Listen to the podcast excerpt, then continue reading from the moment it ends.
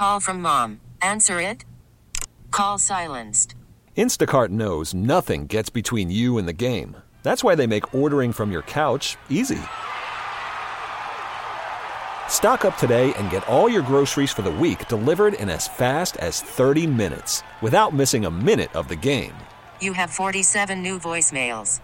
Download the app to get free delivery on your first three orders while supplies last. Minimum $10 per order. Additional terms apply.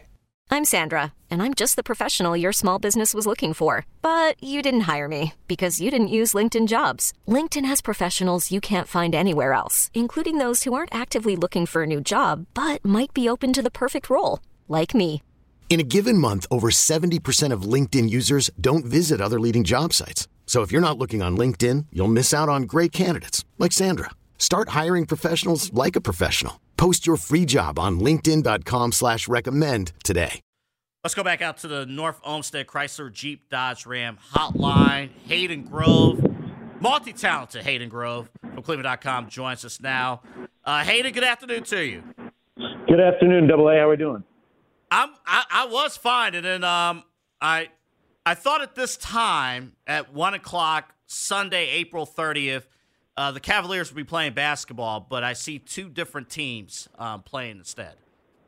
Yeah, we got the Knicks and the Heat. Uh, it's going to be another bloodbath of a series, and I think probably Miami's got a little more in the tank in terms of you know toughness and tenacity and all that good stuff. So that should be a great series. I mean, I think it's going to go back and forth, and I, I, either team could really come away with it. But I think New York proved that Cleveland does not have enough toughness uh, to to be playing today. Yeah, so let's talk about the toughness here, Hayden. What what, what exactly happened with the with the lack of toughness, the offensive rebounds that was given up in multiple games uh, by the Knicks? What exactly went wrong? Uh, just overall as a team, and then we'll get to the front court in just a second. Just with the team, what went wrong as far as the toughness aspect?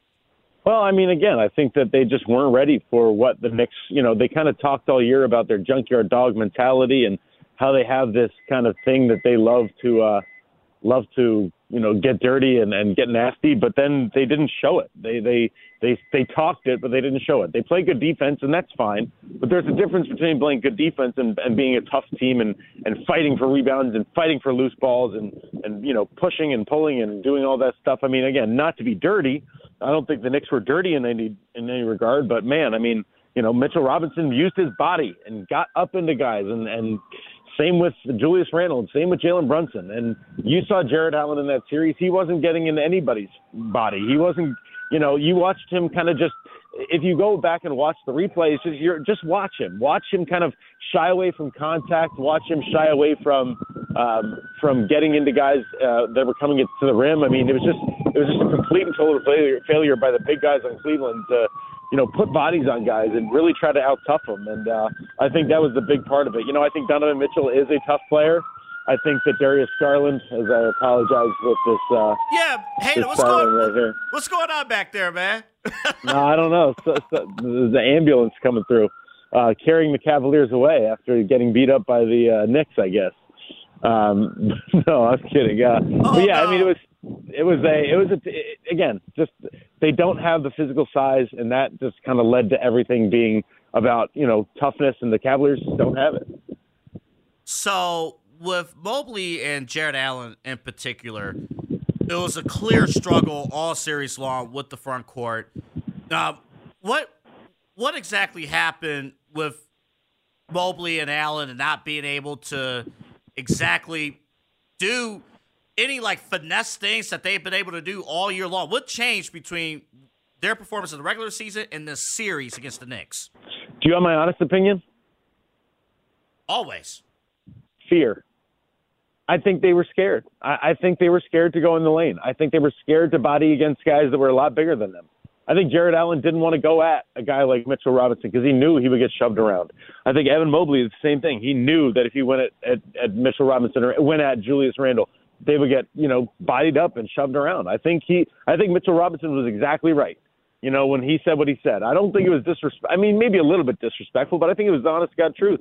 You know they were shaking in their boots. They were kind of afraid to go to the paint because Mitchell does have so much size on them. So uh, the the question is, can Julie, can Evan Mobley and Jarrett Allen work?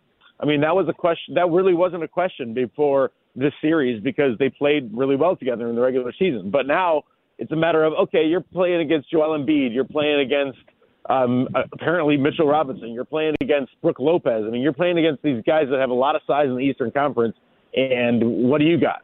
You don't have size. So I don't know if the Jarrett Allen experiment's going to work. Obviously, Evan Mobley would be the guy they keep around. Um, he's got that. He's got finesse, but he's also young and he's going to grow and he's going to you know continue to mature physically. And so again, it's it's a matter of can those guys find it within themselves to get bigger, to get stronger, and maybe even to get mentally tougher as we move forward here. Yeah, and you just hope at this point. I, I what, what do you? Uh, I don't like Hayden. I'm I'm trying to give this organization a, a benefit of the doubt. Like it's the first playoff run. I just don't like the response all year long in this series. As far as like, well, we're disappointed, but we're happy we won 51 game. We're happy we got the experience. Like, it'll be one thing if you played at your best and you played with maximum effort, uh, but none of that happened. I guess how. What do you think of Altman's comments, and then how can this team kind of bounce back from this series? Yeah, I mean, I didn't have, I don't really have a problem with what Koby said because I think it's true. They do have things to be proud of. They did play well in the regular season, but also they have to know that things got to get better and got to get better quickly. And you know, maybe you know they can be proud of this year and what they accomplished, and they can be proud of the way they played out, up, up until the postseason. But that's that's not to say that things don't have to change. And I think that the mentality right now is that they have to get tougher. Um, and they have to, and it's it's on the players. I think that's basically what Koby was saying that it's on the players to get to, to, to work on themselves. You know, we like our group, we just have to get the most out of them. So it's it's not so much. Again, I I think Koby's right in that you don't have to overreact and like tear up the whole roster and tear the thing down to the you know to the studs. But at the same time, you know they do these guys do have to have put work in. They have to figure out a way to get mentally tougher, to get physically tougher, because right now it obviously isn't good enough. So again, I, uh, it's it's Jarrett Allen. The onus is on you to put on some weight. Evan Mobley. The onus is on you to put on some weight. Evan Mobley and Jarrett Allen. Also, the onus is on them to get mentally tougher and to not be fear fearful of a guy that's maybe a little bit bigger than them. So again, I think those two were really the the problem in the series. But and Darius Garland, you know, he he struggled at times and and you know had a good moment in game two. So it's on him to get better as well. So it's kind of a mixture of both. I kind of feel exactly what you're feeling, Anthony, but I don't necessarily think that they need to tear this thing down. Yeah, we'll see how they move forward going from here. Uh, Hayden Grove, Cleveland.com, uh, joining us. We're going to get into a conversation um, with our audience in about 10 minutes about Giannis and what he had to say about, we was asked about, was a season of failure. Uh, what did you think when you heard those comments from um, Giannis? So actually, I've seen. I just haven't listened to the video yet, so I don't exactly know exactly what he said.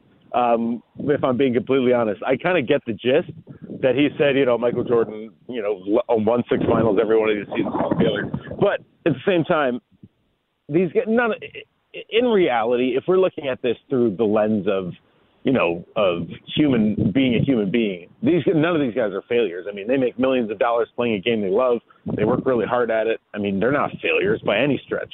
Um, so no, I don't. I don't think you can look at any season as a failure if you're looking at it through that lens. But if you're looking at it through the lens of the Brook of the the Milwaukee Bucks, um, a team that was expected to get back to the finals, you lose uh, a series to the to the Miami Heat. I mean, yeah, that's a big failure. I mean, that's a failure of something it's a failure to perform. It's a failure to live up to expectation. It's a failure to um, to your own expectations of yourself. So I, I think if I when I go back and listen to actually what Giannis said, I would have a better idea of it.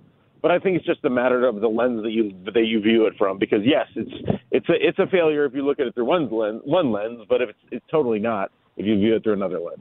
Definitely, and we'll, we'll play the full clip coming up in about ten minutes or so. Uh, Self plug uh, for later in the show. There you go. there you go.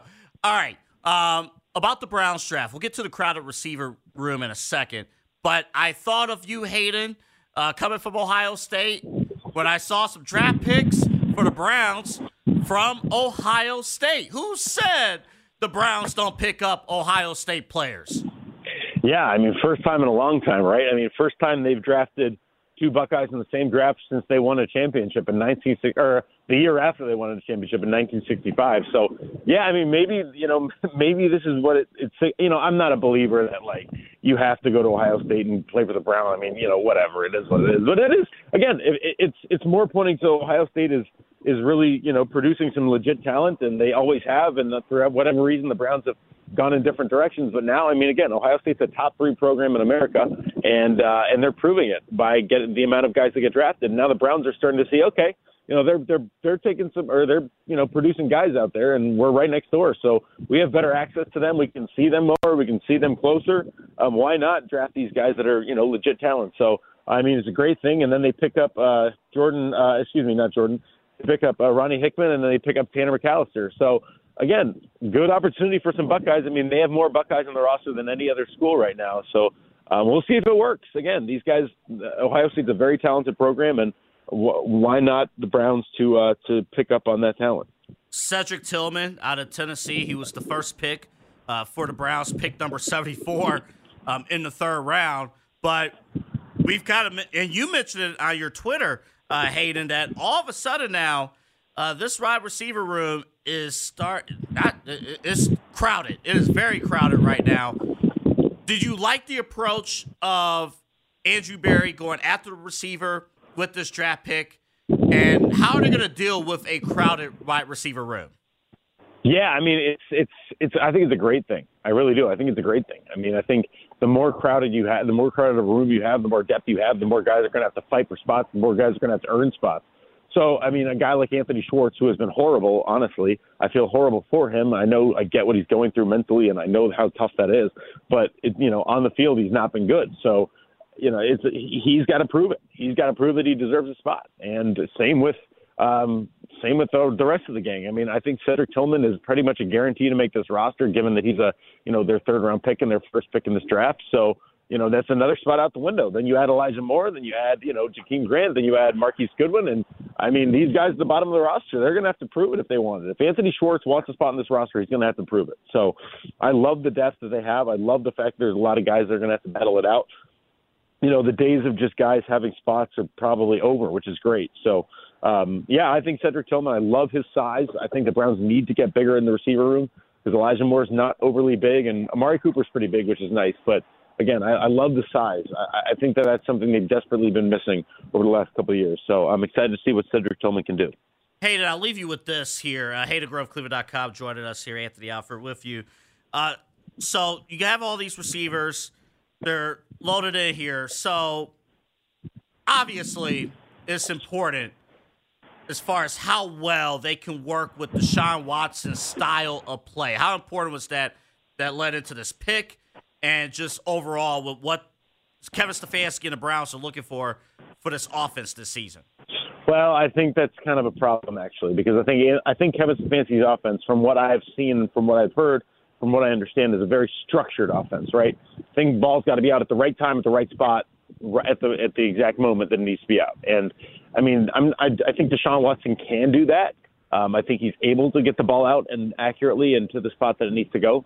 But at the same time, he also makes plays with his feet. That's what he does. He's a great playmaker. He moves around the plot. He moves around the pocket, avoids tackles, and guys got to be able to to adjust. So they they have to balance this kind of structured offense that Kevin Stefanski runs with that unstructured offense that, that Deshaun Watson thrives in. So I, I, I don't know if it has mu- as much to do with receivers as it does necessarily with you know Deshaun's ability to make plays and and you know Kevin Stefanski's offense kind of allowing him to create as opposed to just you know being structured in and locked into the system. Do you think that will be a conflict of interest between Stefanski and Deshaun?